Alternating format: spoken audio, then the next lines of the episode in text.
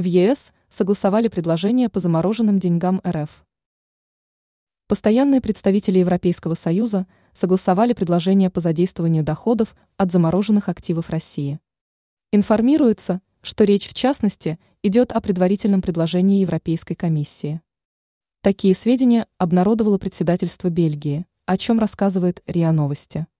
Ведомство указало, постпреды Евросоюза только что достигли согласия в своих дискуссиях. Использование российских денег. Указывается, что доходы от замороженных финансов РФ будут задействованы в качестве поддержки восстановления Украины.